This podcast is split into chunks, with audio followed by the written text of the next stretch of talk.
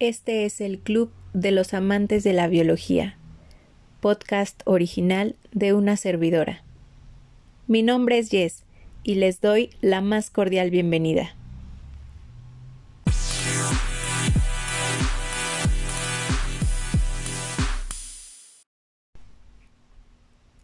El día de hoy daremos respuesta a algunas interrogantes que nos darán una idea más clara del funcionamiento de algunos nutrientes.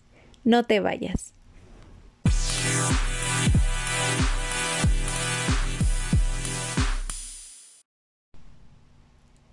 Las proteínas contenidas en la carne son las mismas que se integran a nuestro organismo? Según González 2007, la composición de la proteína animal suele estar más cerca de la composición ideal.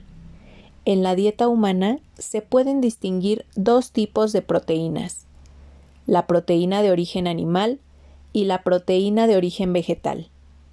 Entre ellos, los derivados del huevo, la leche y los productos lácteos se consideran de alta calidad.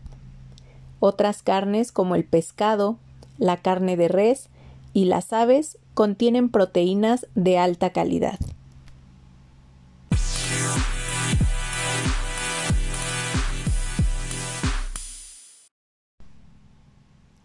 ¿Los nutrimentos tienen como función principal la obtención de energía?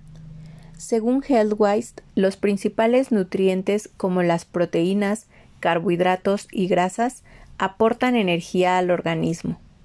Esta energía mantiene al corazón latiendo, el cerebro está activo y los músculos funcionan correctamente.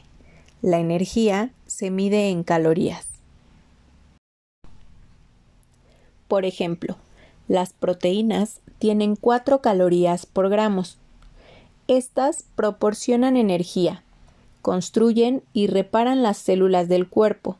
Además, son parte de varias enzimas, hormonas y anticuerpos.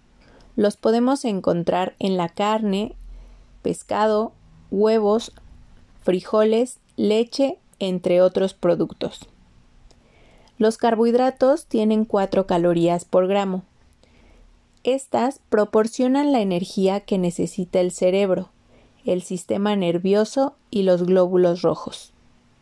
Algunos alimentos que contienen grandes cantidades de carbohidratos es el pan, los granos de cereal y las pastas, así como también el arroz, algunas frutas y verduras con almidón. Las grasas tienen 9 calorías por gramo. Estas proporcionan energía, transportan otros nutrientes solubles en grasa y son parte de la membrana de las células, de las membranas que rodean los nervios, las hormonas o la bilis. Las podemos encontrar en las carnes y aves, algunos pescados, leche y productos lácteos.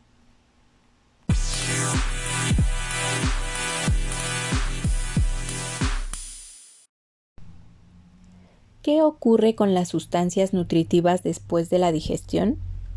Bueno, pues se absorben en el cuerpo a través de órganos específicos del mismo.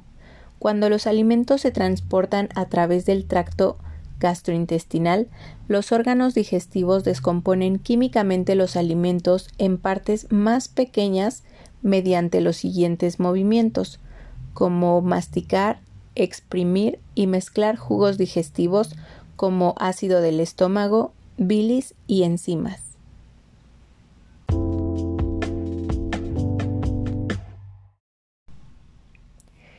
Bueno amigos, espero que esta información les haya sido de gran utilidad y nos vemos en un próximo capítulo de los amantes de la biología.